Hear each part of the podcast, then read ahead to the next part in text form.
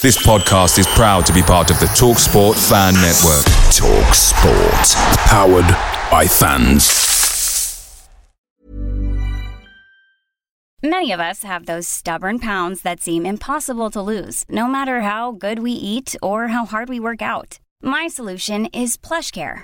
PlushCare is a leading telehealth provider with doctors who are there for you day and night to partner with you in your weight loss journey. They can prescribe FDA-approved weight loss medications like Wegovy and Zepbound for those who qualify.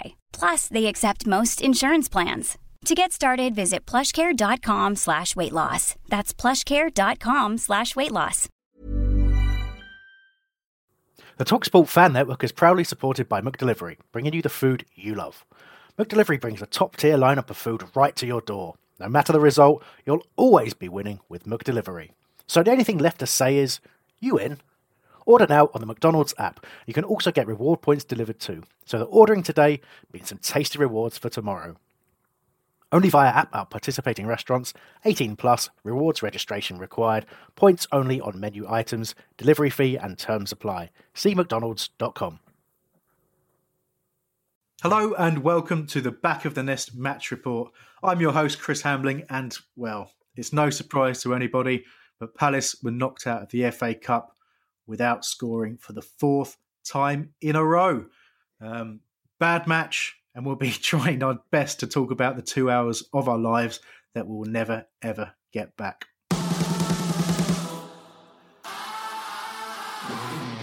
The Match Report.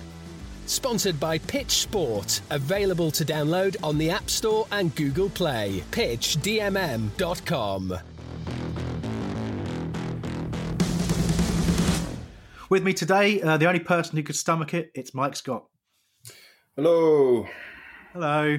How's how's life with you, eh? Uh, it's all right. I have a Venus flytrap now, so I'm excited because that's something I've wanted for my entire life. So that's you know the small things for small minds um, Hmm. kind of mentality. Um, yeah, I mean, otherwise, not a lot to say. There's enough moaning going on from people. I'm not going to go into that. That's No. getting by. I I I didn't anticipate you talking about a Venus flytrap. Um, I I have had many Venus flytraps because um, oh, really? I was, I was- no, yeah, I was a bit of a. I don't want to say weirdo as a kid because that's not quite fair, although it is true. But um, I was very much into into nature. I kept all sorts of strange pets. I had a praying mantis, uh, giant land snails, um, Excellent, excellent. all sorts of crap like that. Um, but yeah, and I also had weird plants. So I had carnivorous plants. So I had a few Venus flytraps, something called a sundew. What's that?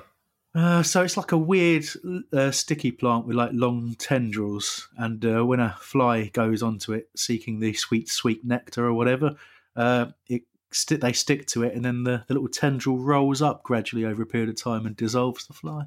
Mm. Excellent. Well, the, the thing I'm worried about is that um, in a, a new build urban flat on the first floor, I'm not, I'm not sure how many insects the- these are going to actually get, but uh, see if I ha- see how long I can keep them alive. I'll keep people updated.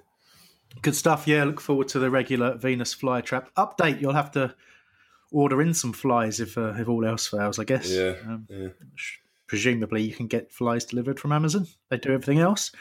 So, um, uh, yeah. So, uh, up, quick update from me. I know we were talking before before we went on air on air uh, about this, and um, yeah, I, I'm, was misfortunate enough to be uh, instructed to isolate by the Track and Trace app. Probably one of about ten people in the Reading area that actually uses it, but unlucky enough to have been asked to self isolate. Nothing wrong with me at all, and I suspect it's just one of those proximity issues from me being in a in a flat that's um, obviously occupied and also right against a, um, a quite a main sort of road in Reading. So I th- I'm pretty sure um, I didn't encounter anybody on the day it says I did, but um, but I'm sticking to the rules because I am a good boy. Do you know you hear like stories from the early 20th century where like the two car owners in this town managed to collide with each other? Like the, the two people that use the track and trace app in Reading managed to collide with each other. yeah, yeah. It did. It did give me a bit of a bit of a start because it was. Um, there's a variety of messages you can get apparently, and the one I got said you are highly likely to have caught the coronavirus, which was not a nice thing to read. Um, but there you go. Um, I, I don't believe I have. I feel broadly fine, um, other than frustrated from being cooped up inside. Spending most of my time jogging on the spot in the kitchen, and um, I did. I've got a, a, rowing machine as well, Mike, and I um, I went to sit on it, and uh, I missed the seat, and I became sort of stuck against the frame of it like an uptur- like an upturned turtle. I was, uh, uh, yeah, yeah. Sometimes it's good to live alone, isn't it? When people can't see you, having to get get enough momentum to roll off the frame of a. Uh, uh, can't, can't help you if you break a bone. You're still there two weeks later. Yeah, yeah. Anyway, that's more than enough of our terrible, terrible lives. Um, let's get straight into a terrible, terrible football match. But before we do that, of course, let's get into the news from the week. And Mike, I'm going to hand over to you since you wrote it this week. Well, you say before we get into a terrible football match, um, we can quickly cover a terrible football match. So, um, L- London City Lionesses uh, hosted Palace Women um, Sunday afternoon. Um, it clashed with uh, Crawley um, beating Leeds three 0 but you know Leeds played played well, played good football. Bielsa, it was it was his plan. It was his plan. Um, but yeah, Palace Palace did well to get a nil nil draw in the end because I, I, got to watch the second half. Amber Stobbs got sent off um, I think probably about 10 minutes into the second half. Um, so Palace did really well to hold on.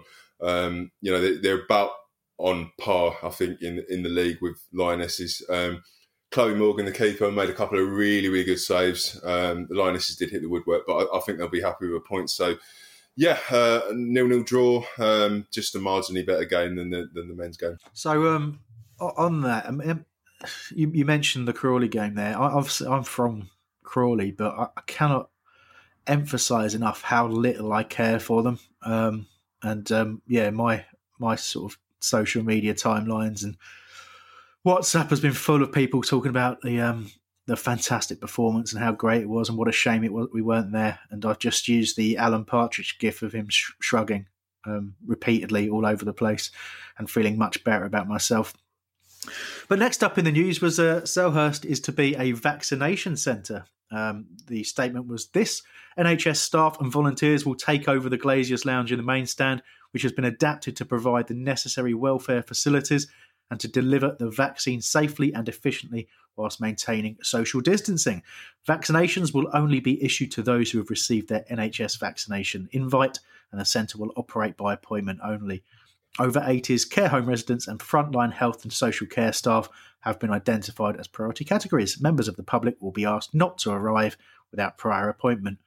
Quite surprised in some ways that they have to make that statement, but then, you know, as soon as I've read it there, I thought, yeah, you probably do have to point out to people that it's a vaccination centre, but it's appointment only. Don't just turn up at Selhurst, you know, especially not in your palace scarf and, and, and top, uh, and just expect to be vaccinated. Um, but there you go, fantastic work again from the club. They've done an awful lot in the community.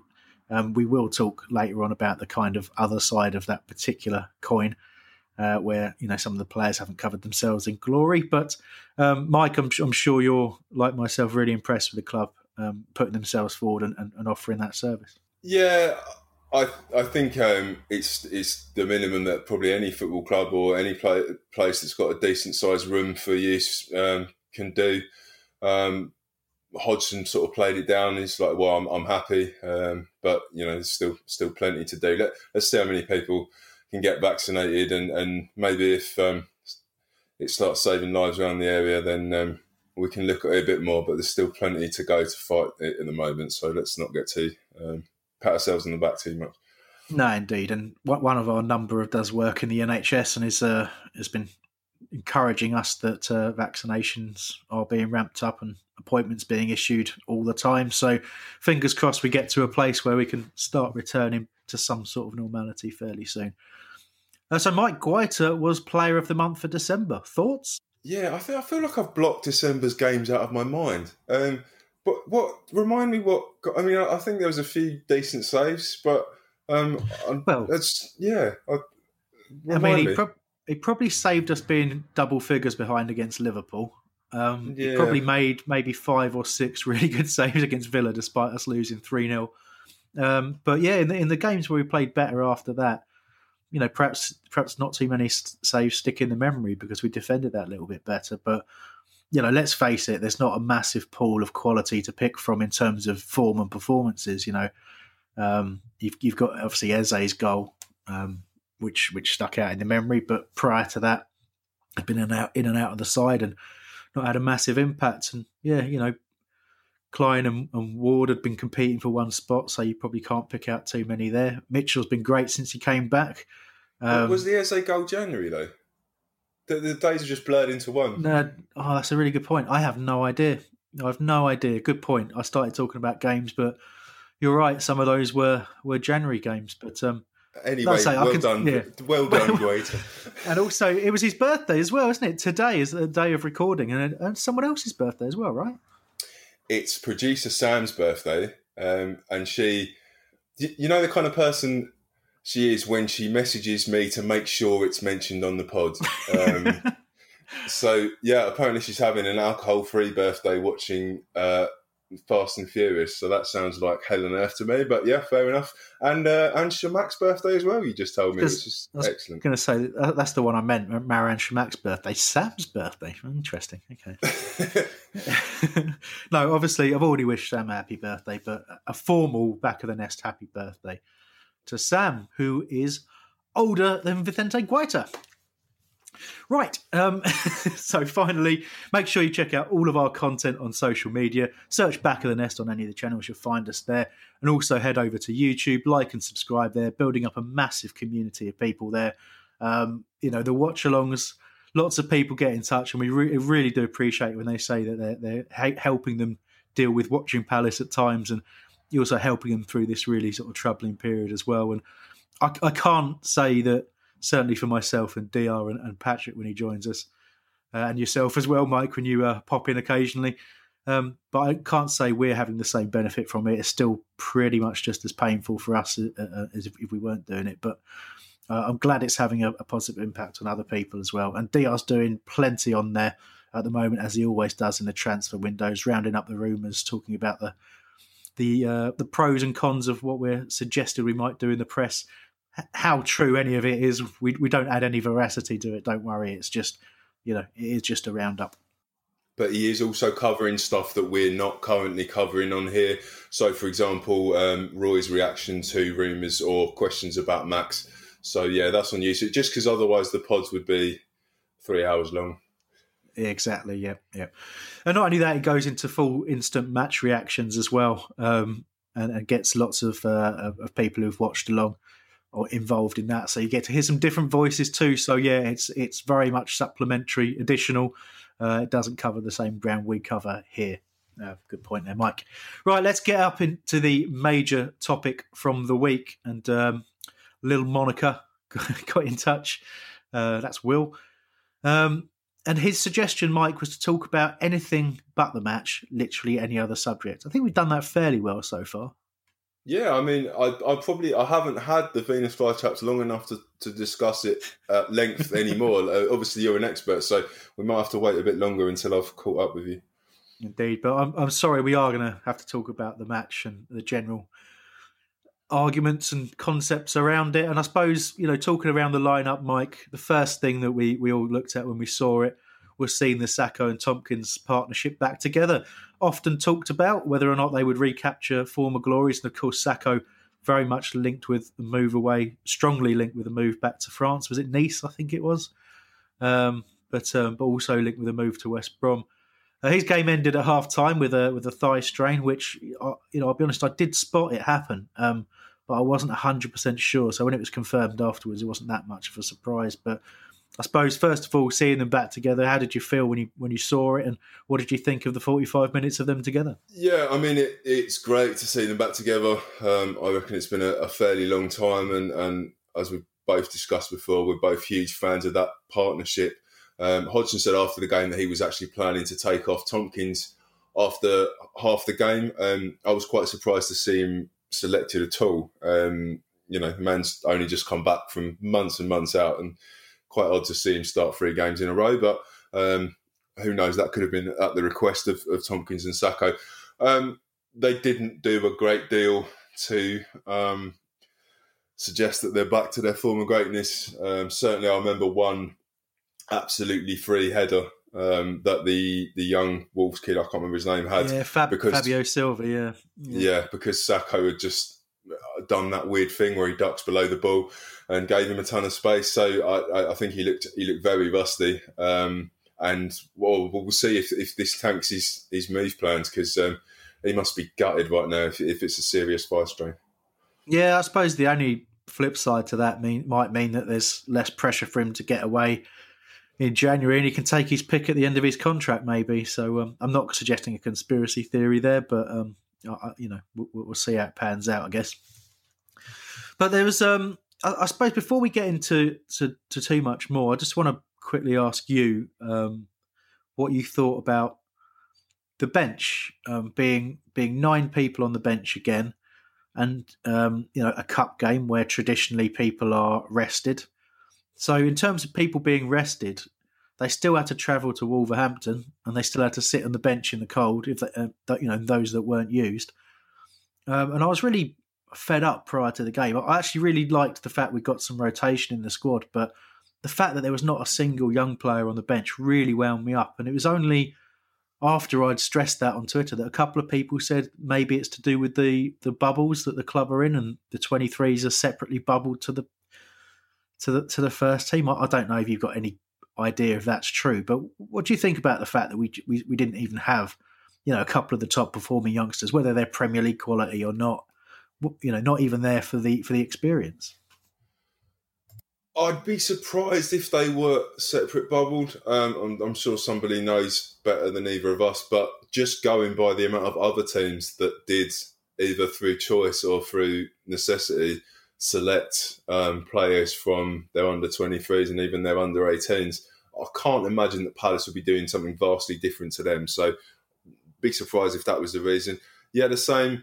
Um, we all knew we were going to lose 1 0 to Wolves, so uh, may as well lose three or four, um, unless there's plans for you know, um, for example, um, Rob Street's going on loan, it? Unless there's some serious loan plans in the works, and it's best to keep him away from either COVID possibilities or or just injuries. Um, but yeah, it, it was. It must be one of the oldest average age benches that we've had this season. Yeah, I just I just don't get it. You know, even if there is a issue with bubbles and all that, it's not like we haven't known about this game for quite some time and, and known that we had two games in quick succession after it against big teams. You, you can plan around that for you know it.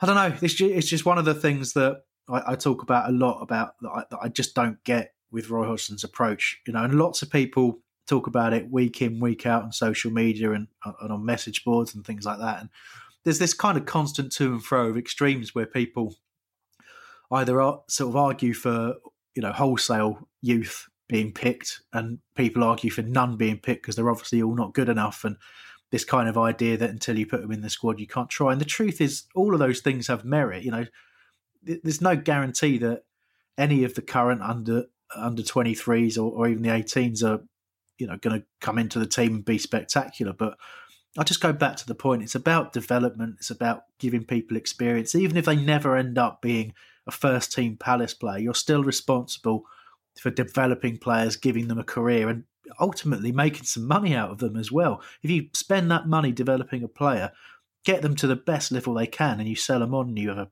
you know a resale, uh, sorry, a sell on clause, all that kind of stuff, and that's part of the, the business of football. Um, and it's also looking after the, the, the careers of, of the people that you're charged with looking after. So it just frustrates the hell out of me, and, and I dare say we'll return to it. Well, but, I just um, want to just want to add that Hodgson would probably say there was nine changes, and he basically just put the team that he'd have put on the pitch on the bench, um, and he that's probably all he cares about right now. If if this is his last season, he probably couldn't give a toss how the under twenty three is developed. That's someone else's problem. But. Yeah, but that I mean, obviously we've been told that's the opposite of the case by the by the chairman when he did his video not that long ago. But you know, Roy's gone on record as saying, you know, how can I pick a young player over a senior professional? And it's just if you start with that attitude. Then you know what what message are you sending to the young players? It's it's ridiculous, and people will point to you know the likes of Wan Bissaka and Mitchell, but we all know that they got opportunities through injuries only, and it's it's only to their credit that they took them that, that, that they had any game time at all, frankly. But anyway, um, yeah, yeah, first whinge out of the way, plenty more to come. But let's talk about Jack Butland. Got to make his debut for, for Palace. You've put some comments in there, and I, and I guess I'll let you sum those up before um, before you my views. Yeah, there wasn't too many post match interviews posted. Uh, no real surprise there, I suppose. He had the lengthiest one. Um, he he was upfront about the game. Um, he said that Palace didn't create much. There was no spark, and it was a bittersweet debut. So he, he didn't really hold back there, which which is good to see. Um, and then to paraphrase the rest of what he said, he said he loved every minute at Palace since he's come in, um, and that he needed a new start. Um, when he talked about the goal, he said he was un- unsighted, but he was very disappointed with it, um, but pleased with the game otherwise. Um, and the, the thing that got me in his interview, he only referred to Vicente Guaita as V, um, which those those among you who watch a lot of um, certain internet videos um, know what that's short for generally. So um, a little bit odd, a little bit odd. Yeah, yeah. Um, I'll leave that bit there. I thought he made a, a couple of good saves, and uh, you know the goal. It got some criticism on the comments on the watch along, and I saw similar criticism on Twitter as well. But a lot of people leap into his defence too, which which is the side defence I'm on because yeah, he's had a he had a real drop in in form at Stoke, and he, you know his reputation took a real hammering because at one stage it was kind of a almost a given that he was the next England number one, and and I really rated him. You know when he was when at the peak of his powers previously, and he's still a young guy for a keeper. I think 28, 29, something like that. And um, I think a new start. He talked about it being what he needed, and, and absolutely. And I genuinely think he's really going to push Vicente uh, for for the you know foreseeable couple of seasons or so from from here. So um, yeah, I, I, thought the goal was on first look. I thought it'd gone in the top corner, but when you see it again, yeah, it, is at a bit of a savable height. But the power and, and, and as he says, the the fact he was a little unsighted really cost us. And um, yeah, but for Roy to call it a wonder goal, and we'll come to that later on, I thought was a little bit ridiculous because it was once again amateur defending. Um, and, and it started with that man, Van Aanholt, supposedly playing left back, um, being caught way, way, way too narrow. Eze doing exactly the same thing, and, and Traore, who hadn't scored for a year, scores. And what can you say, really? Um, but you know, back back to the Palace team. I mean, the front three we picked. I say front three because obviously Ayew's playing right side of a midfield and played the full 90 minutes despite being in the worst form I think we've ever seen him in. Um, so played out of position, played terribly, didn't get taken off. Benteke Batshuayi, um, you know, playing playing up top together. I suppose the latter um, was was probably the worst of them, but none of them covered themselves in glory, Mike. No, they absolutely didn't. I, I really can't see a situation where, and we've just, there's no point discussing this again to death, but obviously we don't create the kind of chances that Benteke had back in 2017. We've said that 5,000 times. So to then have two players that essentially need to feed off that um, with a side that really didn't have a, a, a, traditional crosser in whatsoever, just I don't know what what was the point of that. It, it, it's not going to work. I mean, fine if you're going to test it, test it in a game that you probably want to lose anyway, which is doubtless Hodgson's mentality. But um, they're not going to work together. You could see that before the game started. That it, uh, it just seems a bid to sort of prove that he doesn't quite have enough players, so he has to put two of the same type in. I, I don't know. I just uh, it, it was destined for disaster, and I feel sorry for Batshuayi because yes, he had an absolutely crap game, but he was on a hiding to nothing with that with that team. So not a lot he could do. Yeah, well, again, we'll talk about the the comments that Hodgson made in relation to chance creation, but once again, no shot on target through through ninety minutes. As a, as an attacking force, we were basically non-existent, no matter what the manager says. Um, and, it, and everything that comes before that, you can talk about the performance of the forwards, but everything before that, I mean, you know, what what were we trying to do in central midfield? Who was playing which role? If if you know, if Riedewald is sitting back and screening, which he appeared to be doing, then obviously it's down to McCarthy to get forward and play some positive forward passes. But McCarthy is one of those players who who likes to move the ball around, tends to be sideways, backwards. You know, he's not particularly forward thinking in terms of how how he how he plays. So you then got to argue, well, surely that's better for him to do that deeper role and and, and get Riedewald, but uh, to move around the pitch. But then you're playing against Wolves, and we've all seen in the last few games we played against Wolves them completely dominate us in the midfield because we've got two people in there, and, and they just they just flood it flood us with numbers. So once again, it's sticking rigidly to a, a, game plan and a set of tactics which previously hadn't worked. We did it again, and it didn't work again. So, you know, what, what are we doing here? So, in the hiding to nothing comment you made, just it rings true for everybody on the pitch. To be quite honest with you, I, I don't see how anyone was going to succeed. Eze was never going to have a, a strong game, being asked to do what he was asked to do. Um, the idea that picking Eze and, and then Van Aanholt behind him, you know, that's weakening the defence. You might as well have started Mitchell anyway, just because you, you you know he can defend and he will stay at that in that position. There's so much you look at and you just think none of that really makes logical sense for you to do what you did, unless you were actively trying to lose that game, and that's and that's really what it feels like. But I think that's all we can really talk about with regards to the lineup. Nobody who you know hadn't been in the team of late came into the team and, and screamed, "We must pick them from here on." You know, Batshuayi will, will not start the next game. You know, Ayew should not start the next game.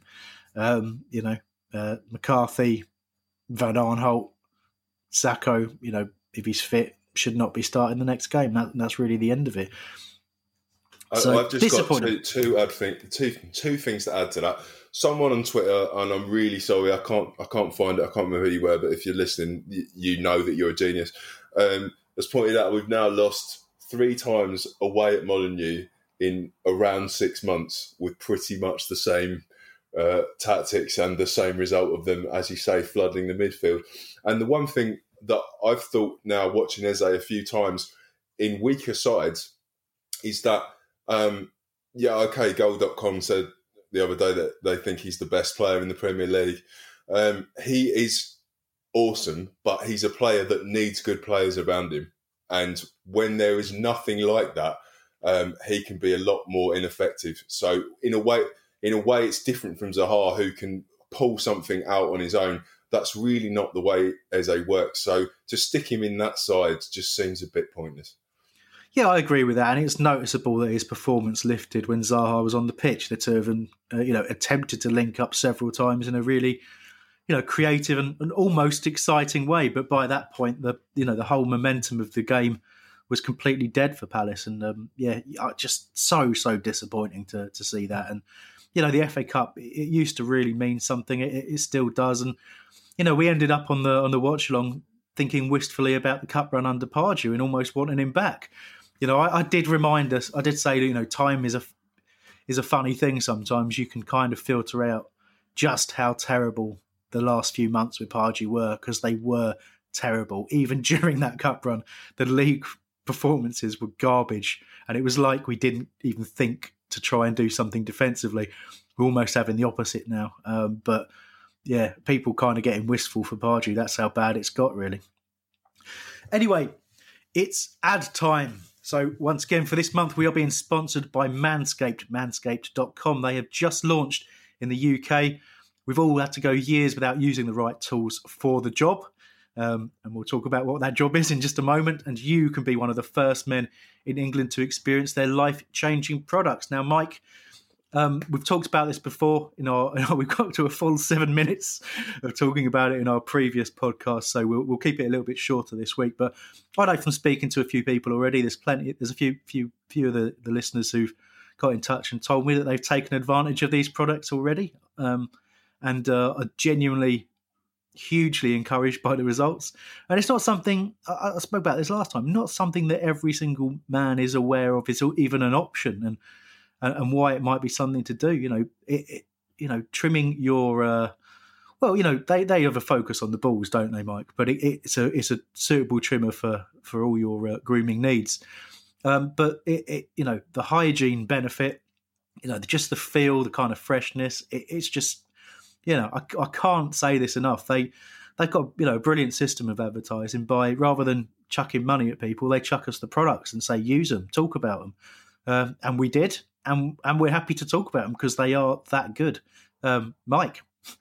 Yeah, I, I mean that's all I really want to say on it. If you're if you're the kind of person like me that would rather have one decent thing that works than twenty things around the flat or the house that don't particularly work, um, you know, I've had rubbish clippers in the in in the past and that kind of stuff. It's just really decent little trimmer that you can use for all of the stuff to make you look pretty stylish. I mean, in areas that people usually don't see as well, the ones they do. So yeah, I I, I, th- I reckon people will try it and they'll they'll be a big fan. That's all I can say, really. But check out manscaped.com. Look at the product range, read the testimonials, and I'm, I'm you know the, the trimmer lawnmower 3.0. It's the it's the newest version. It's absolutely superb, waterproof. Uh, it's got an LED light to light up the relevant areas. Uh, you know, it's, it's, it's top top stuff. And um, you know, everybody here at Back of the Nest wants you to experience firsthand for yourself so you can feel as clean and confident and fresh as we all do. And you can get 20% off plus free shipping with the code BOTN at manscaped.com. Once you've got everything in your basket, enter that code just before you check out and 20% off. You can't really argue with that. Back of the Nest. Sponsored by Pitch Sport. Fun time videos. Choose your matchday squad, post match ratings, and much more. Available to download on the App Store and Google Play. PitchDMM.com.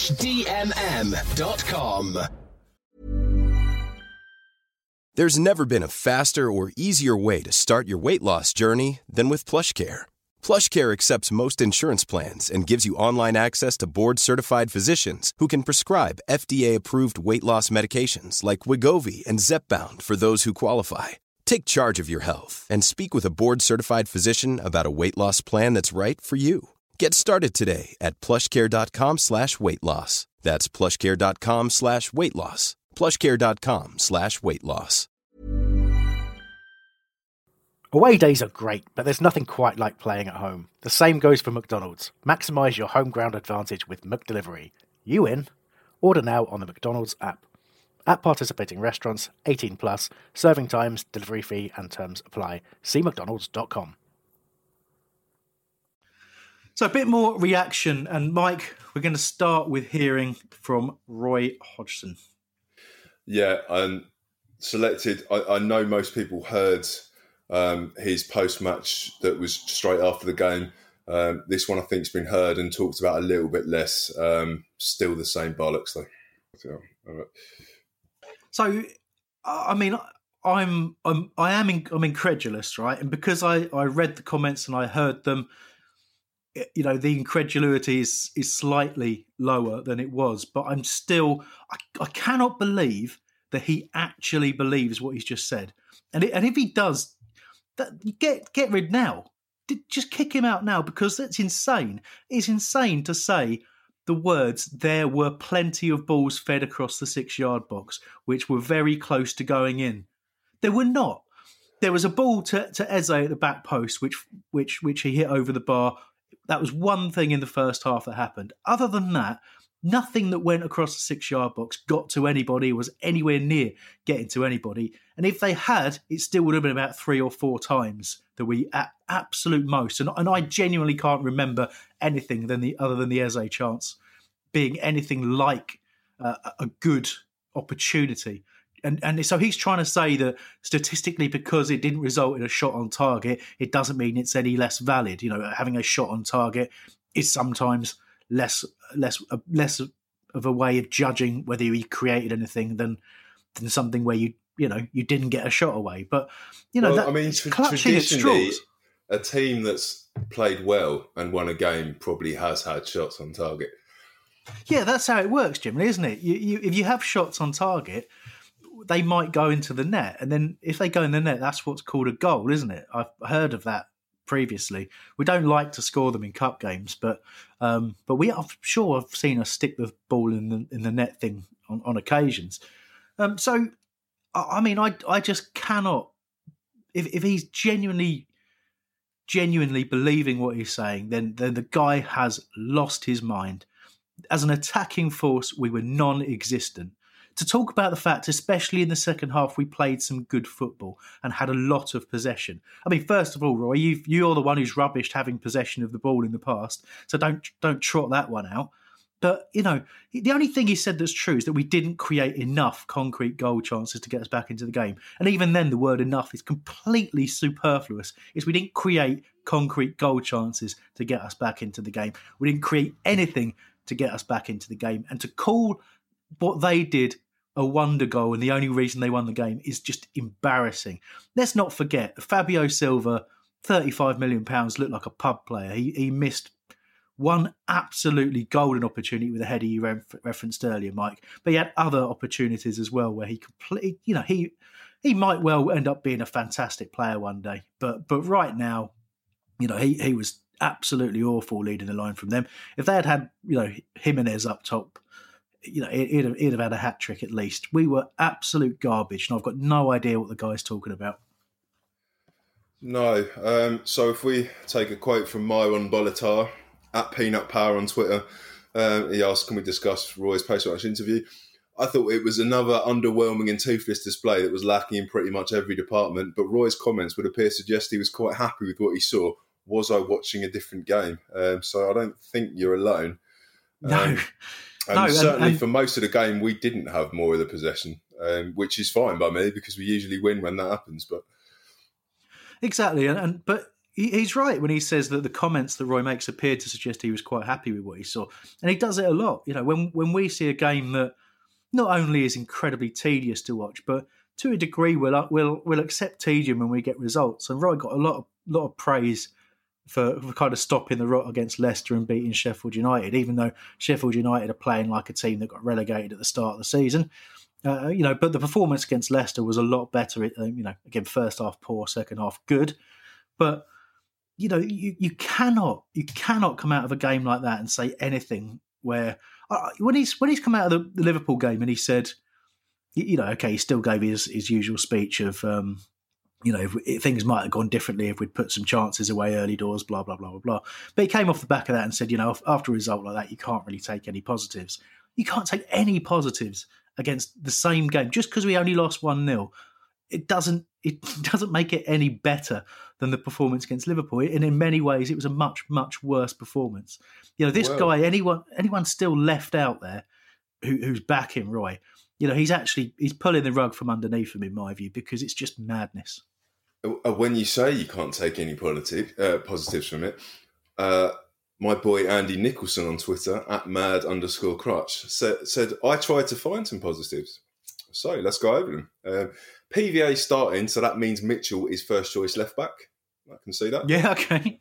Um, Butland did really well. Yeah, I think we discussed that. I think he did pretty damn well. Yeah, Clyne playing, so hopefully he doesn't have another club lined up after all. So yeah, No, excellent. and, and, and I think Roy did speak on that and said that, that the club and he fully expect that deal to be extended in in the very near future. So that, that's a good sign.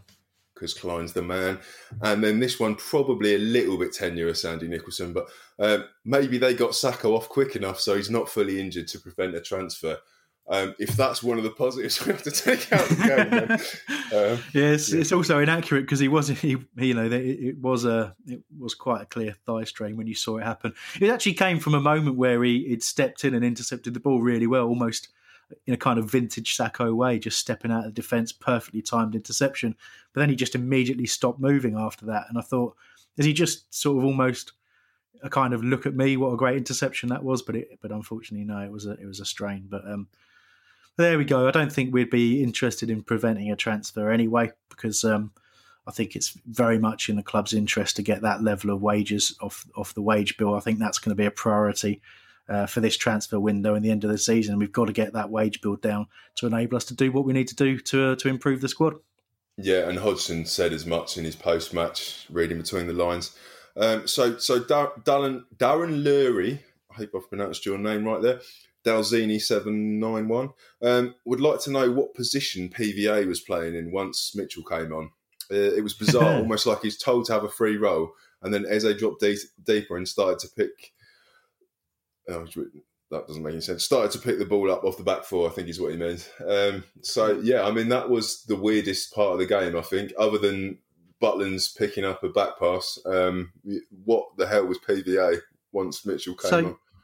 Uh, uh, obviously doing the watch along is exactly the sort of thing that we have to really look at closely to talk about um, for the, for the people watching along with us. So he was asked to play left wing, which again is something we've talked about a lot. And um, with with Schlupp going off, it suddenly became uh, you know being injured. Sorry, uh, it suddenly became a reality. But in true PVA style. Of course, he didn't stay on the left wing. He didn't play there. He just he just wandered around the pitch. Sometimes he was in centre midfield. Sometimes he, he popped up on the right. But Eze was effectively playing CDM.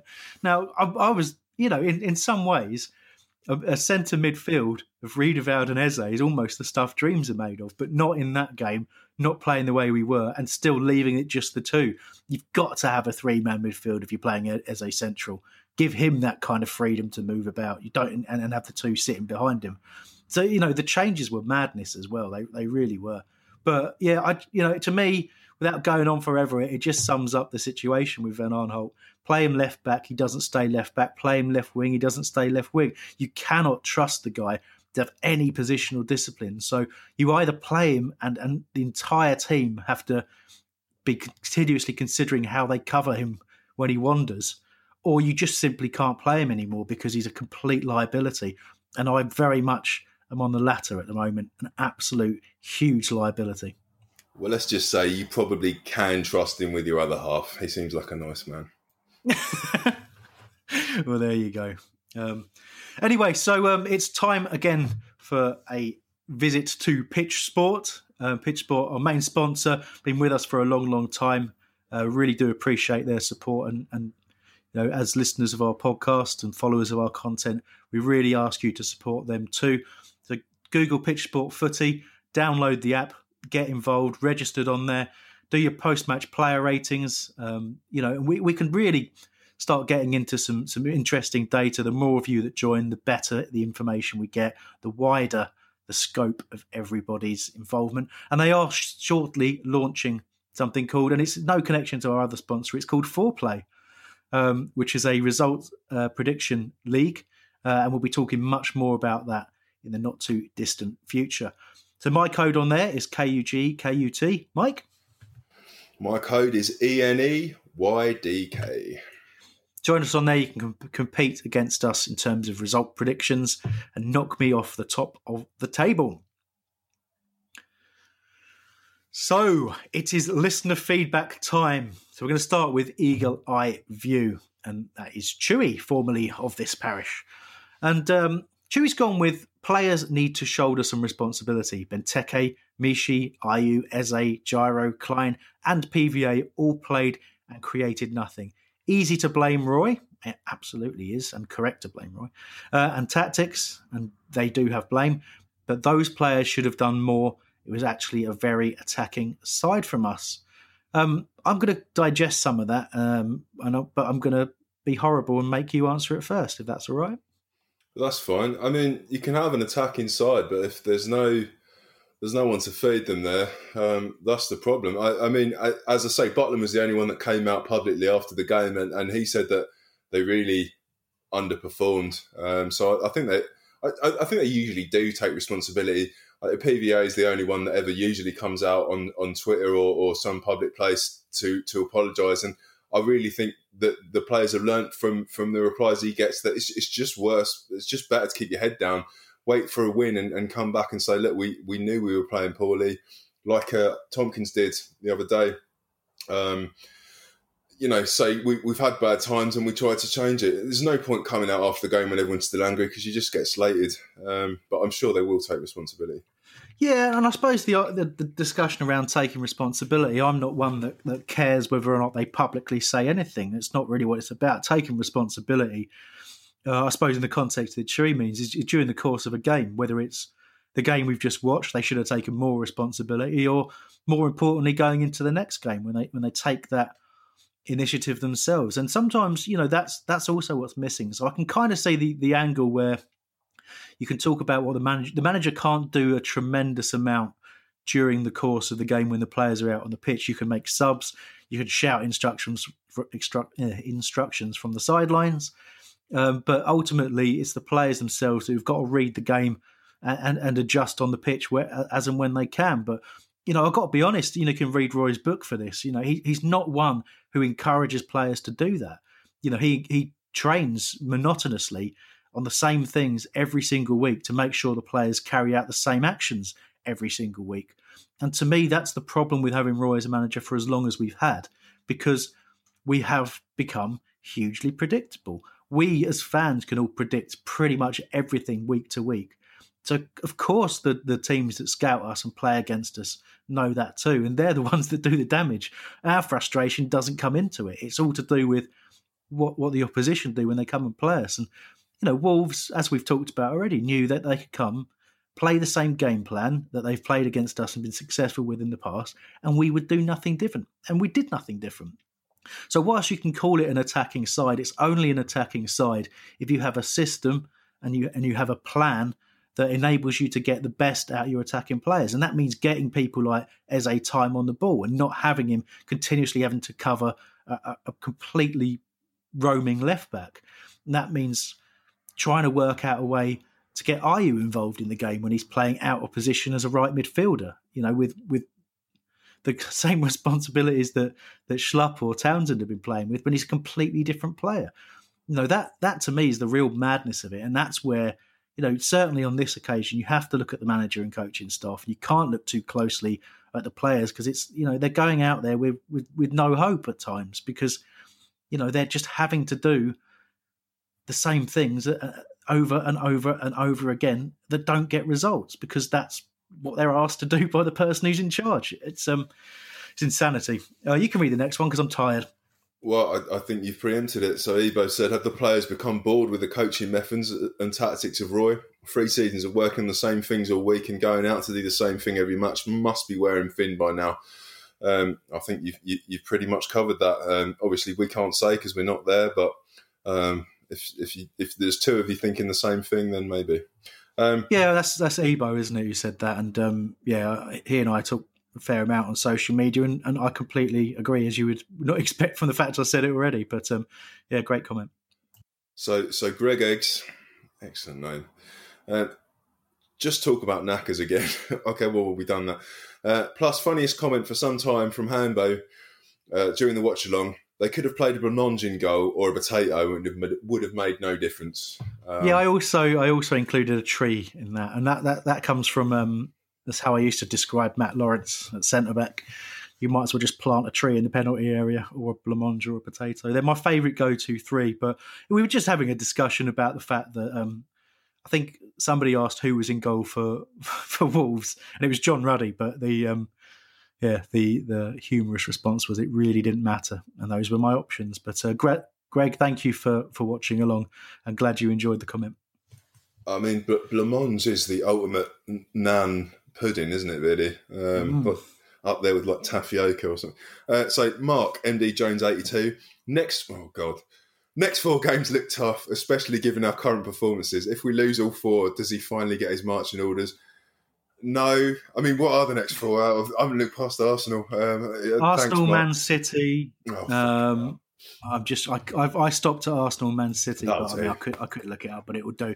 It, you know, we have we have a tough run in front of us, 100, percent and you know, at the moment, we don't look like a team that's going to do what we occasionally do and get a um, get a really surprising result off of a, of a, of a big team. That kind of idea where we used to talk about the stats, they used to get rolled out and they don't anymore. So I assume that they've got a lot worse.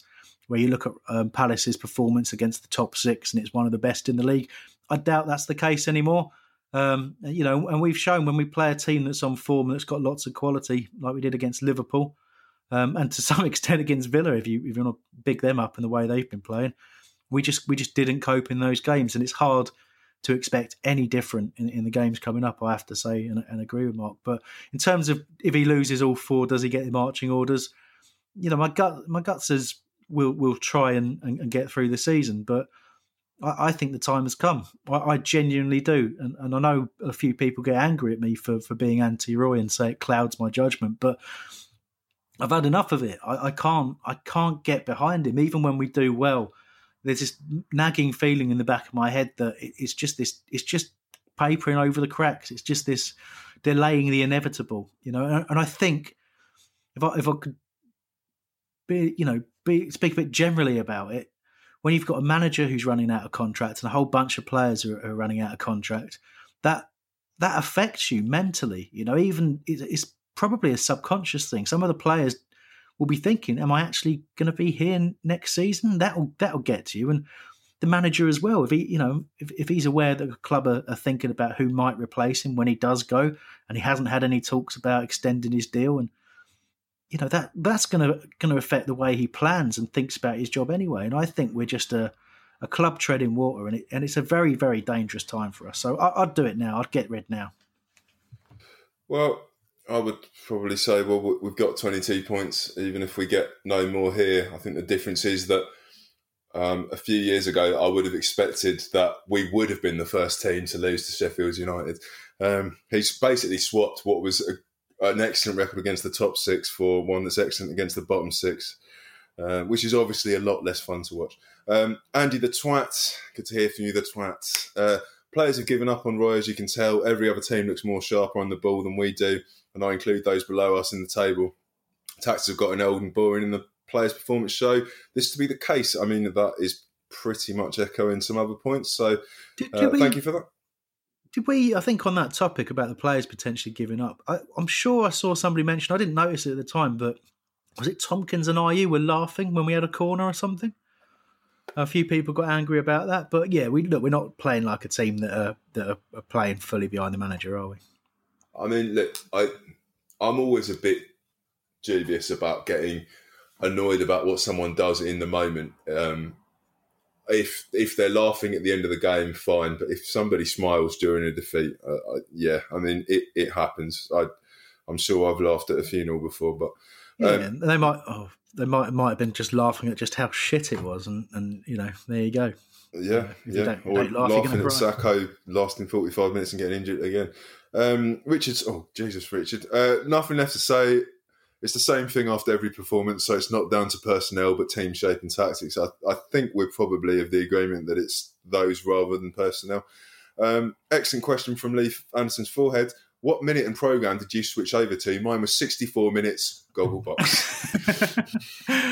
Well, well, what can you say about that? Unfortunately, doing a watch along, I wasn't allowed to switch over. So um, there you no, go. I, I, didn't switch over, and I, I, also didn't switch over from the Arsenal Newcastle game, which was uh, even more unforgivable. Tim uh, Warren, um, previously of this parish, as far as Roy and Ray are concerned, did the players perform their roles as instructed? Um, so I think that probably uh, particularly covers the, the PVA thing often see comments afterwards like I'm generally happy and can't fault the players, along with we lacked a bit of luck and on another day, etc., etc. My concern is all fine is all is fine in their world. Um, yeah, I mean, I think we've we've covered that. I I, I suspect that Roy isn't the Hoy Roy isn't the kind of person to um, come out in public and, and say the players didn't do um, what he'd asked of them, but he, he I, would imagine he would tell them afterwards. It's whether they're actually not doing what he wants them to, or whether he's somehow slowly morphing yeah. into Frank de Boer. Um, I mean, look, he hundred percent he would have had some kind of a, a, plan about how to attack, and he no doubt that plan didn't go to plan, you know. Um, but but it's down to him to have more than one plan up his sleeve. So yeah, I, I, understand where Tim's coming from. As you say, we have we have covered that, and I do genuinely think that whether they think it's fine in their world, um, I, I haven't seen any real creative thought about how we can do anything differently, and that's the concern for me. Okay, a couple of uh, last points. Mike Deacon not getting the best from arguably our best ever squad. Yeah, I think we covered that before. Um, yeah, he's frustrating. Obviously, just seems lacking in passion and strong on the pitch uh, leadership. I again, I don't think that there's a lack of passion, and I, I don't really think there's a, a lack of leadership. Um, I just, um, yeah, I'm not sure those are the reasons, but I, will read no. the other one, and then you have a comment on both of these. Um, yeah. Okay. So, uh, Crystal Panic uh, said so many questions regarding that performance. Why wasn't Meyer on the bench, or even Scott Banks? So, I mean, I'll answer the the newest one first, and just want to go back to Mike's afterwards really quickly. But I mean, look, Meyer, if you go, go over to our YouTube channel, and Dr talks about it, you know, in, in, a bit more detail about Roy actually said, but you know, his days are numbered. There's no two ways about it. Roy doesn't rate him, doesn't doesn't feel that he's going to perform at Premier League level, and, and, clearly the, the rest of the coaching staff agree with that. Otherwise, there would be a, an attempt to get him in, into that side. You know, to me, if you've got any designs whatsoever on him being a Palace player, even to the end of the season, he plays in that game. The fact that he didn't speaks volumes. So we've given up on, on Max Meyer as a club. Um, I, I, don't like how he's been treated at Palace, and I, and I don't think we ever really gave him a proper shot. And, and, you know, when he did have opportunities, he tended to be the kind of sacrificial lamb in a in a team that was full of people who could have had a similar similar level of treatment who weren't performing. It was always him, and that's what really winds me up. Um, and we've seen it with other players. You know, other players lose form, keep their place, and and the kind of the younger, fresher players are the ones that miss out every single time. And on Scott Banks, I think we've got to be really, really careful with this because I, have talked about how highly I rate him, and, and a lot of people have said, "Oh, he never really stands out at under twenty three level. He's just in and out of games." But I completely disagree with that. He is an out to me. He's outstanding at under twenty three level. In moments, no player at under twenty three level really for ninety minutes is continuously on the ball, continuously doing things. I think people are sort of kind of expecting the next Messi at times, but that's not what we're talking about. We're talking about a player that has incredible technical ability, fantastic delivery of a football, um, and and has got an eye for goal. But unfortunately, we can't really have a go at Roy for not picking him, even though he wouldn't anyway, because Scott Banks is currently injured.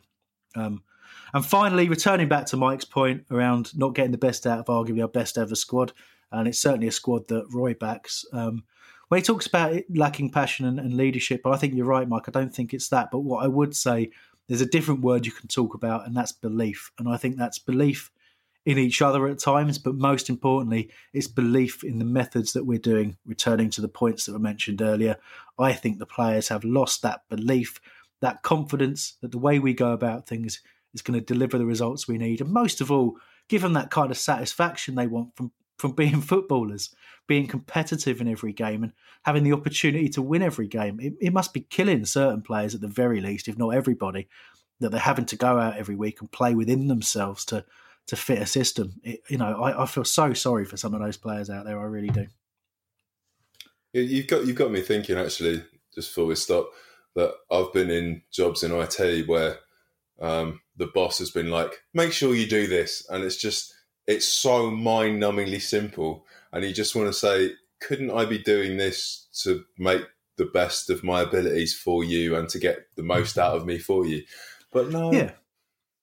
Well, look, you know, on that, I you know, I, I work for a, uh, quite a large organisation, and, and, it's one of the things that, as a as an organisation, we've really worked hard on um, because you can't, you do get stagnant, and in the industry I'm in, you you fall behind, and and and as you know, you know how, how big your company is, you fall behind if you don't innovate. So we you know we've assigned time for people to to talk about doing things differently and managers because you know i'm at man- manager level and we are we are told if someone challenges the status quo if someone challenges i don't mean the the terrible rock band if somebody challenges the the established way of That's doing perfectly things, acceptable yeah you really should t- challenge status quo just one more chord come on one more um, but if someone challenges that never ever shut them down Give them every bit of encouragement you can. Listen to what they say. Empower them to do something about it. Invite them to talk to other people. And that's the kind of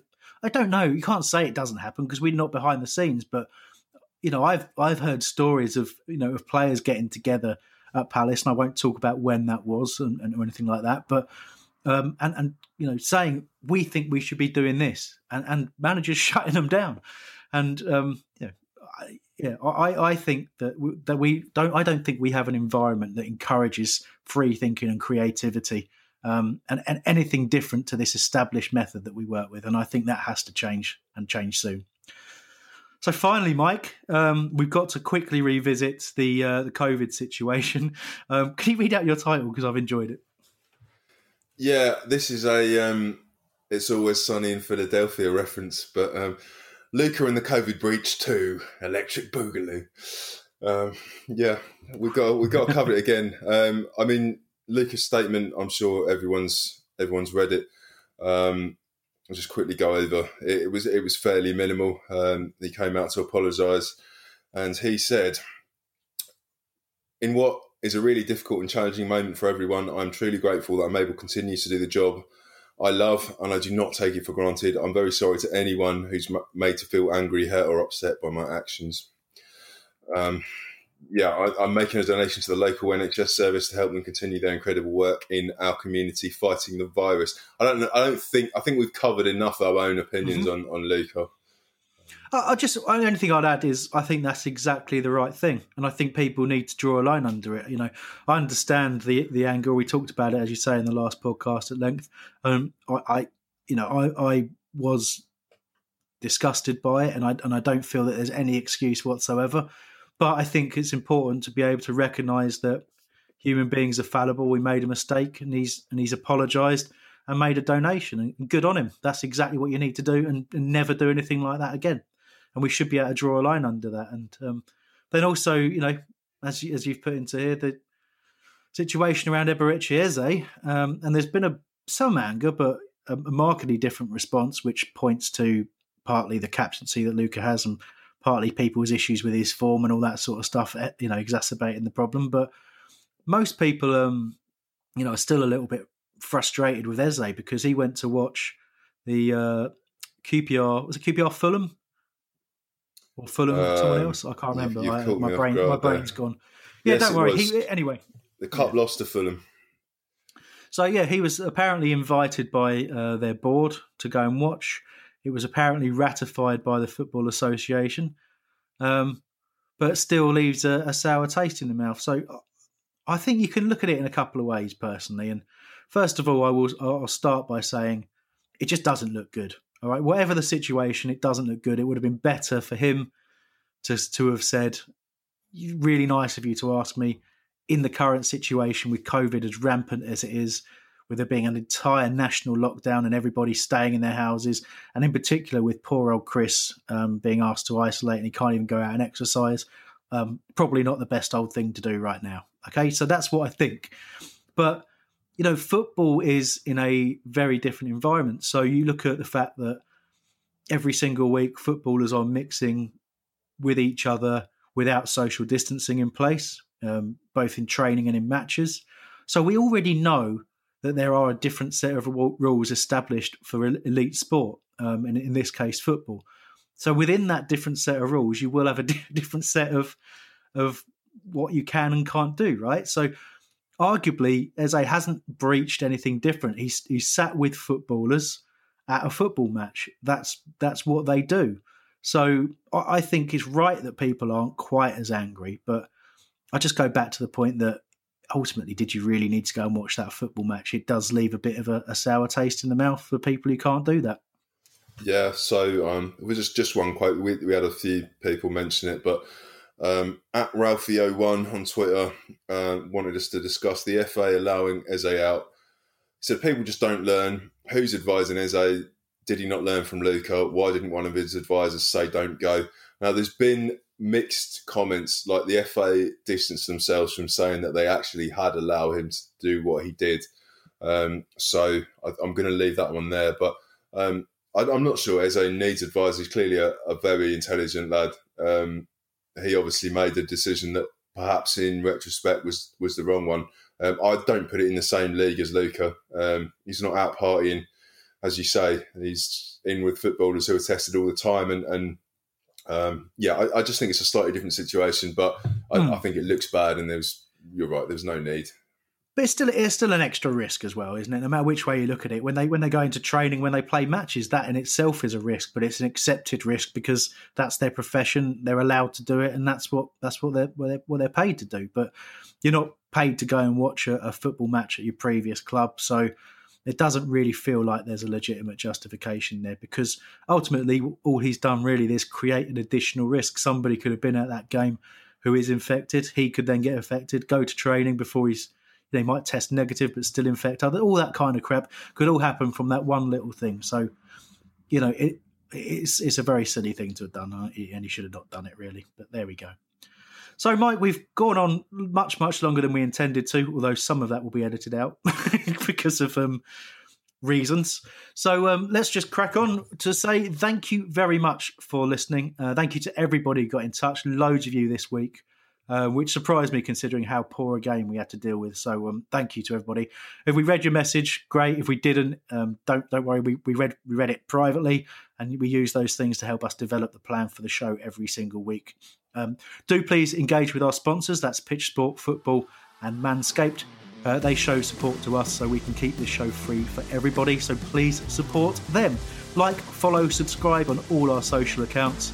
And of course, the preview team will be back for a look ahead to the next game against Arsenal very soon. And until next time, come on, you Palace! Back of the Nest Review Show, sponsored by PitchDMM.com. It's the 90th minute. All your mates around. You've got your McNugget share boxes ready to go. Your mate's already got booked for double dipping, and you steal the last nugget, snatching all three points. Perfect. Order McDelivery now on the McDonald's app. You in? At participating restaurants, 18 plus, serving times, delivery fee, and terms apply. See McDonald's.com. Planning for your next trip? Elevate your travel style with Quince. Quince has all the jet setting essentials you'll want for your next getaway, like European linen, premium luggage options, buttery soft Italian leather bags, and so much more. And is all priced at 50 to 80% less than similar brands. Plus, Quince only works with factories that use safe and ethical manufacturing practices.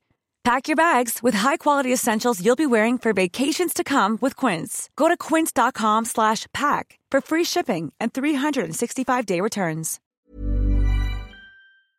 This podcast is proud to be part of the TalkSport Fan Network. Talk Sport.